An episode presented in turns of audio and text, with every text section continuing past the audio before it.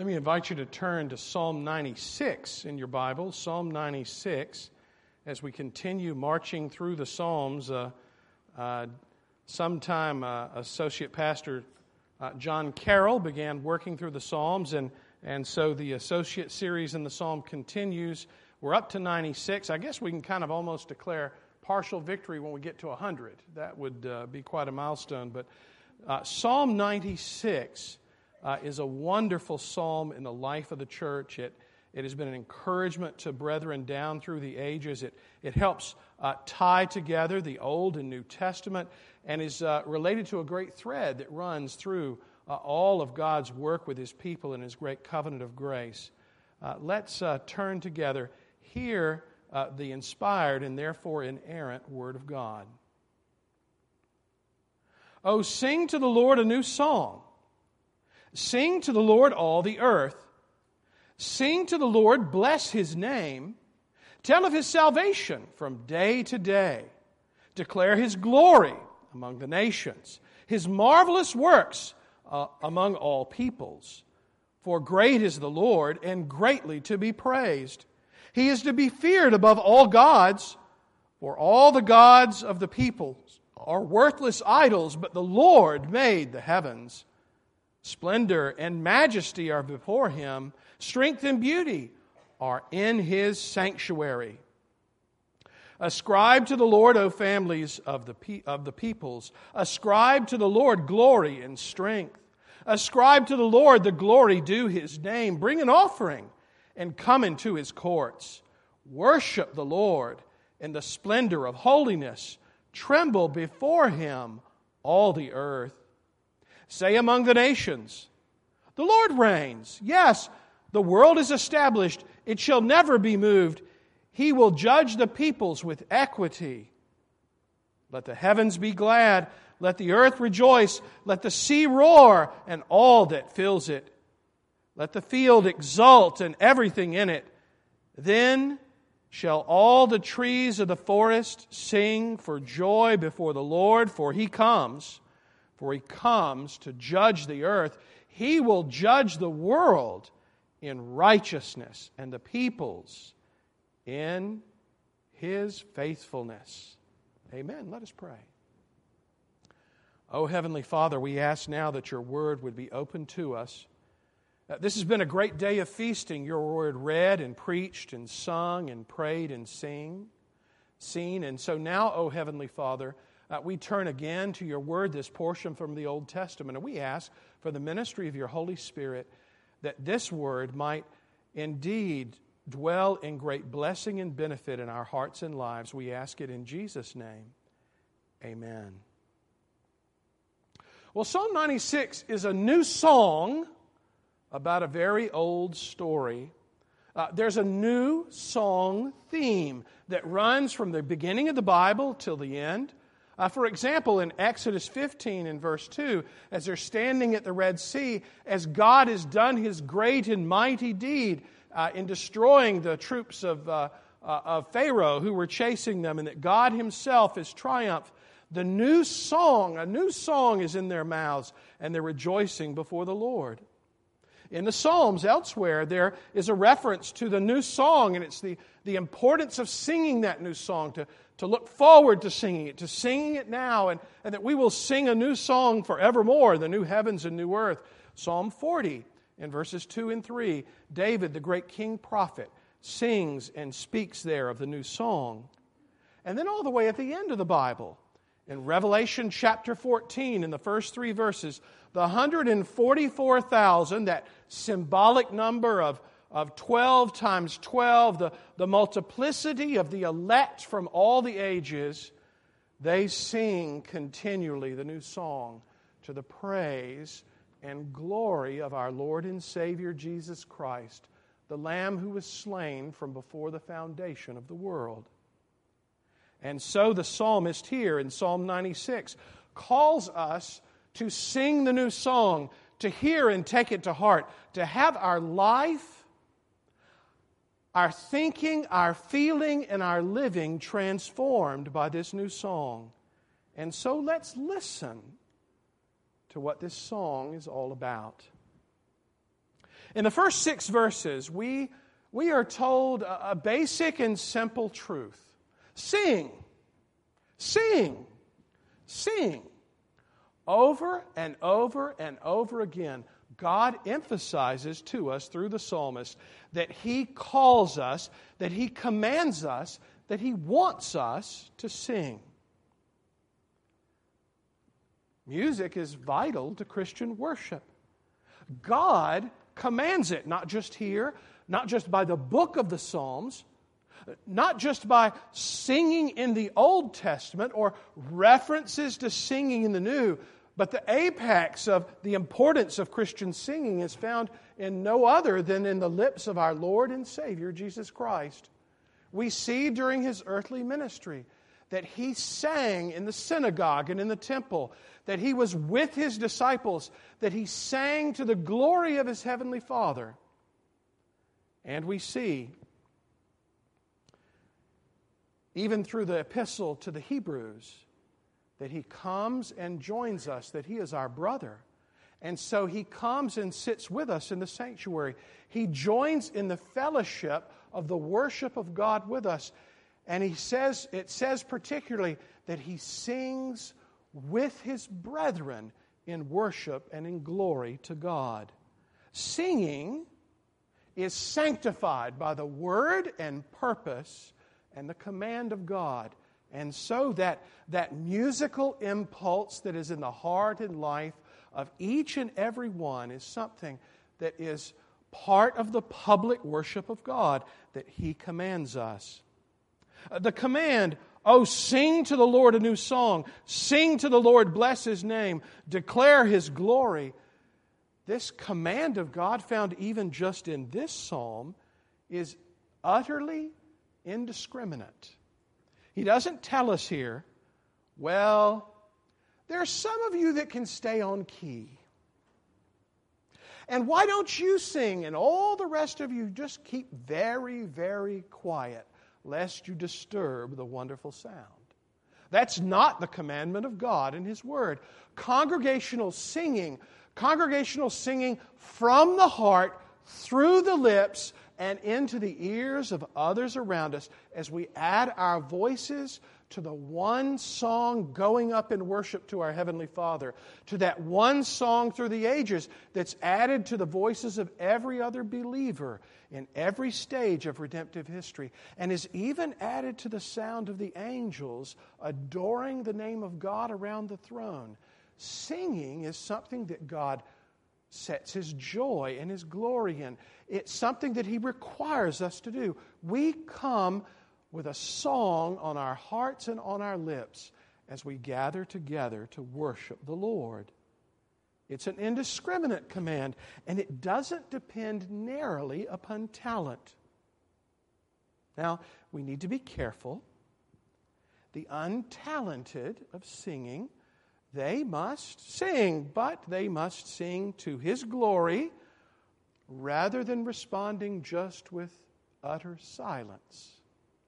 I think it was Wesley who wrote about 20 points of practical advice to those that were trying to sing in the church. And, and he particularly addressed those who, when they saw one note on the page, tended to sort of sing another.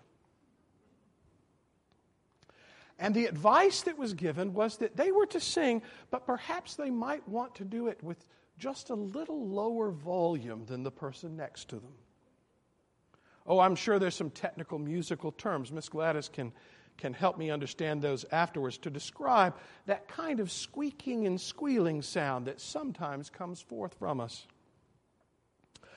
I love the bagpipes. I, I love walking through the streets of Edinburgh. I love tapes of it playing in the car. To hear the echo of the, bag, of the bagpipes off of stone walls and stone streets is a wonderful thing. But you know, um, our singing is not really, well, at least in the garden, it wasn't that way screeching and sounding like a cat whose tail is being twisted.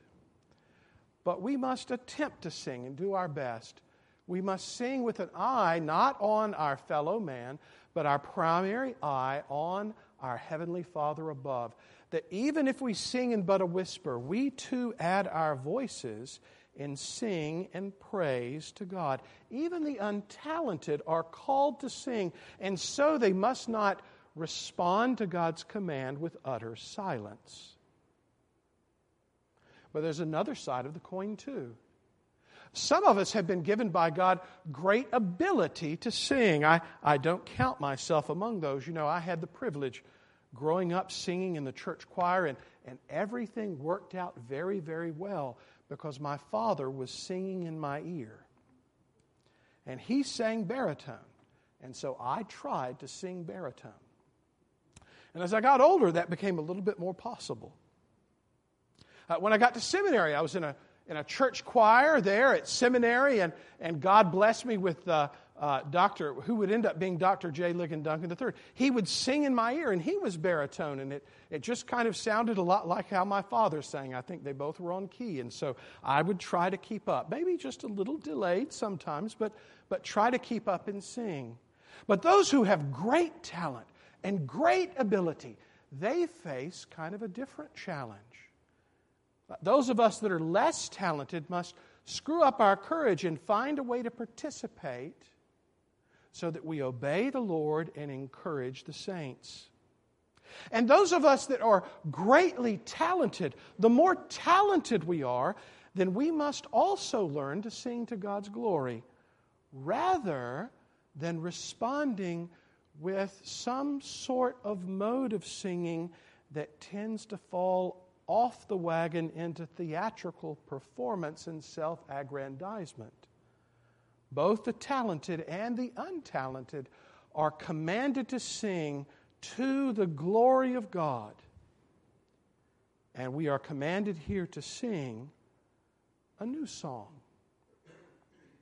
Now, you know, there's great debate today about what to sing and how to sing it in church life. We're, we're not going to answer all of those questions because this text doesn't answer all of them. But I do want to do something a little unusual. I want to at least get down to the basic bedrock and, uh, and of, the, um, of the uninspired authors, the one who I think most beautifully and succinctly gives us the underlying basic principle that God is in charge of commanding and requiring worship, not we ourselves, is the old theologian and the old reformer, John Calvin. Uh, in his little treatise, Reform, The Necessity of Reforming the Church, he has a beautiful little paragraph. It goes like this I know, Calvin says, how difficult it is to persuade the world that God disapproves of all modes of worship not expressly sanctioned by his word. Well, yes, it is hard. The opposite persuasion, which cleaves to them being seated, as it were, in their very bones and marrow, is that whatever they do has in itself a sufficient sanction, provided it exhibits some kind of zeal for the honor of God. And so many think that in the worship of God, whatever they want to do, as long as they mean it sincerely and zealously, that that's just okay. But Calvin says, but since God not only regards as fruitless, but also plainly abominates whatever we undertake from zeal to his worship, if it variance with his command, what do we gain by a contrary course? The words of God are clear and distinct. Obedience is better than sacrifice. In vain do they worship me, teaching for doctrines the commandments of men. Every addition to his word, especially in this matter, is a lie. Mere will, will worship is vanity. This is the decision, and when once the judge has decided, it is no longer time to debate. And so we hear the clear command of God that we are come, we are to come before him with singing, and on our lips is to be this new and great song, this congregational singing where we add our voices together and lift up praise to him as he is appointed in his word. And the first thing here he tells us to sing about is what the Lord does. God is busy. God works, and so we work. We're made in His image. God works, and we sing about His great work because that's to the praise of His glory. Verse 3 says, Declare his glory among the nations, his marvelous works among all the peoples. For great is the Lord and greatly to be praised. He is to be feared above all gods. For all the gods of the peoples are worthless idols, but the Lord made the heavens.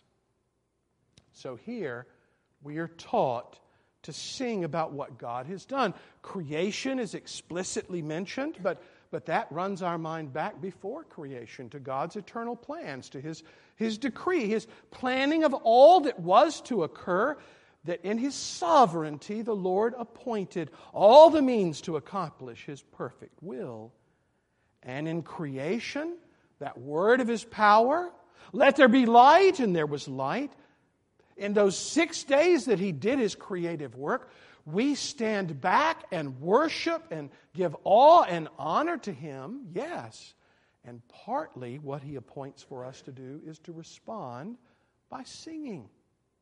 We respond in singing with praise to him for the fact that he has made us and we are but his and he has made all everything in the in the world uh, the sky and the birds in it, the land and the animals on it, the sea and the fish in them. God is the creator of all. And His providence, that He unfolds our days. We sing about God and His great and mighty and mysterious work.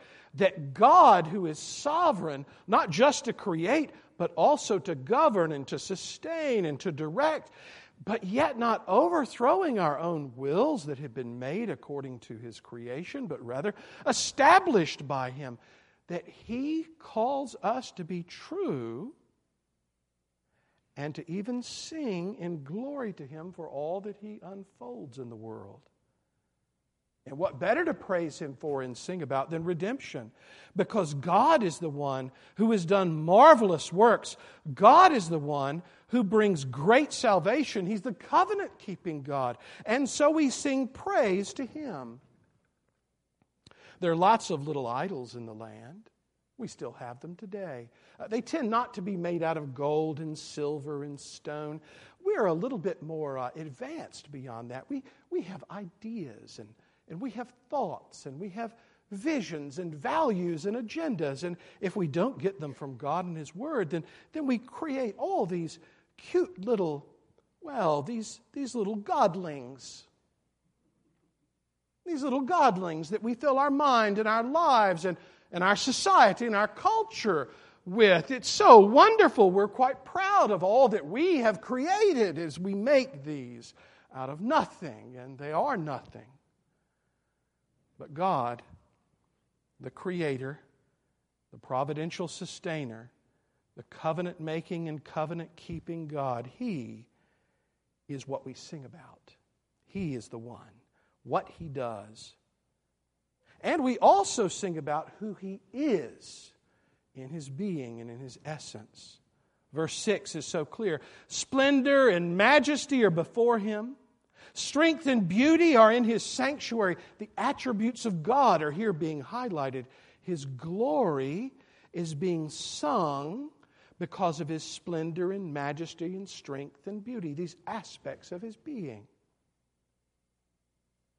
And if we look at the sweep of this singing, yes, we, we sing about what God has done and what, who he is like, and we come to adore him and to even let that come from our lips in praise and adoration and song, and we declare it not just to ourselves or to one another, but also among the nations, among all the peoples. This psalm is a missionary psalm, teaching us that we are to come to know God better and to love God better and to praise God better, that we then might sing to all the world. You know, think Julie Andrews and the sound of music, and you're singing to everyone that you come in contact with, but yet you're singing about the glories of God and the wonders of His creation and His redemption and how you can glorify Him and serve Him all your days. Sing, sing, sing, the psalmist commands you. And then the latter half of the psalm, he tells you to ascribe. Verse 7 says, Ascribe to the Lord, O families of the peoples. Ascribe to the Lord glory and strength. Ascribe to the Lord the glory due his name. Bring an offering and come into his courts. Now, when the Lord tells you to do something once, you do it. When he tells you twice, you realize, man, I really need to do this quickly. And then when he tells you three times, you sit up and you realize he's very serious about this matter. Ascribe to the Lord. Recognize and give back to him because of who he is and what he has done. There's probably some sort of overtone reference here to the same ultimate eschatological vision which Haggai had in chapter 2 in verses 7 to 9, where he saw under the inspiration of God uh, that all of the nations, all of the Gentiles would come and they would bring an offering, and the temple of God would overflow. It would overflow with silver and gold and, and every good fruit, that God's blessing would be evident on his people. Bring tribute, ascribe, bring an offering, and come into his courts. God so certainly deserves it the words that we sing, the deeds that we do in bringing Him, uh, the offerings that He requires, these together are to be reflective of the reality of our hearts. They're not empty words. Uh, we're not buying off God by giving our tithes and offerings. Rather, they are to be a wholehearted expression of our love and devotion to Him. And so, we come, we come and bring tribute. We come and bring glory to his name. And we worship the Lord in the splendor of holiness. We tremble before him, each and every one and all the earth. From every tongue and tribe and people and nation, we all gather together there. It's not just me and my family and that little small circle of friends that I get together with the most. No, it's everyone who names the name of Christ, who has been born again, who has been added to the body of Christ. They come and they sing for joy. Don't you look and long to be in that number and to hear that glorious chorus as it goes up? And I've got news for you. I think if I'm reading the Bible right, when that happens, you get glorified. And that means you'll be able to stay on note. You'll be in the right rhythm. You won't be shy about singing. There'll be no reason to be shy. You will sing with that full gusto of glory to God. You will sing about His glory, but you will also sing about His strength. Verse 10 says, Say among the nations, the Lord reigns. Yes, the world is established, it shall never be moved. He will judge the peoples with equity. Again, it's a great missionary vision that God is the one who has created the earth and so it's not moved. It's a stable stage on which redemptive history is being acted out, on which God's purposes are being accomplished. That God is the one who reigns over it all, and God ultimately will be seen to be reigning as all the world comes before Him and they bow down, every knee shall bow and every tongue will confess that Jesus Christ is Lord. And so he ends on a very uplifting note. I think it's, I think it's a glorious thing. You know, we don't have the music for Psalm 96. that may make some, in the providence of God, the music we don't have and with the Psalms, and that may be because there's something fairly culturally uh, conditioned by music. And so um, it's, uh, it's something on which different nations sing according to a different measure. But certainly, I think we would say this is in a, not in a minor key. It's in a major key. It lifts up our hearts. Verses 10 through the end of the psalm. Let the heavens be glad. Let the earth rejoice. Let the sea roar and all that fills it. Let the, let the field exult and everything in it. Then shall all the trees of the forest sing for joy before the Lord. For he comes, for he comes to judge the earth. He will judge the world in righteousness and the peoples in faithfulness. Oh, I don't know. You know, my mind goes to I think those many episodes of Bambi I probably watched. Didn't all the, all the animals sing at one point? And it's like the leaves are clapping their hands and, and rejoicing. I don't know exactly what that's going to look like, or is this just metaphor that I'm, that I'm supposed to enjoy the, the thought and, and uh, the arc of, but not try to understand it like an engineer? I, I don't know. But the heavens will be glad, the earth will rejoice the sea crashing. You know, it's Mendelssohn and the Hebridean Overture, and it's wonderful. All in praise to God. The field exults. You know, I don't know how fields exult, but they're going to do that, whatever it is. Trees singing. God judging. And God's judgments are faithful and true and right. You know, there's nothing worse than to be under tyranny. But God is not tyrannical. He judges faithfully and in righteousness, in holiness and wisdom and truth. That's something to rejoice about. In and of myself, if I were just alone, I wouldn't look forward to Him judging. But I am promised here, right at the end of Psalm 96, that when God judges me, he will not judge me alone. He will judge me in union, in truth, which means in union and communion with my head. And I hope your head, even Jesus Christ our Lord. Yea and amen. Come, you who are blessed of my Father, inherit the kingdom prepared for you from the foundation of the world. Blessed man. Blessed men and women, boys and girls, because Jesus loves them, died for them, was raised for them, gave them newness of life, and they, by His grace, were able to respond by singing to His glory. And so let us sing. You know, singing is a form of prayer. Let us close this sermon by singing. Miss Gladys, I'm not springing this on her, she knows it. Turn to hymn number 62. Sing to the Lord, sing his praise. This is a metrical version of this psalm. So let's stand and sing glory to God. The grace of the Lord Jesus Christ be with you all. Amen.